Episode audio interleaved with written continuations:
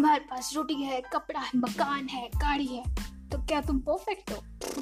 ना तो क्या तुम खुश हो? ना। तो भाई मांझरा ये है कि perfection is not the key to happiness imperfection is the key हम इम्परफेक्ट हैं हम खुश हैं हम हैप्पी हैं। सो so, हम सबकी लाइफ कहीं ना कहीं थोड़ी सी उलझी है और थोड़ी सी सुलझी है।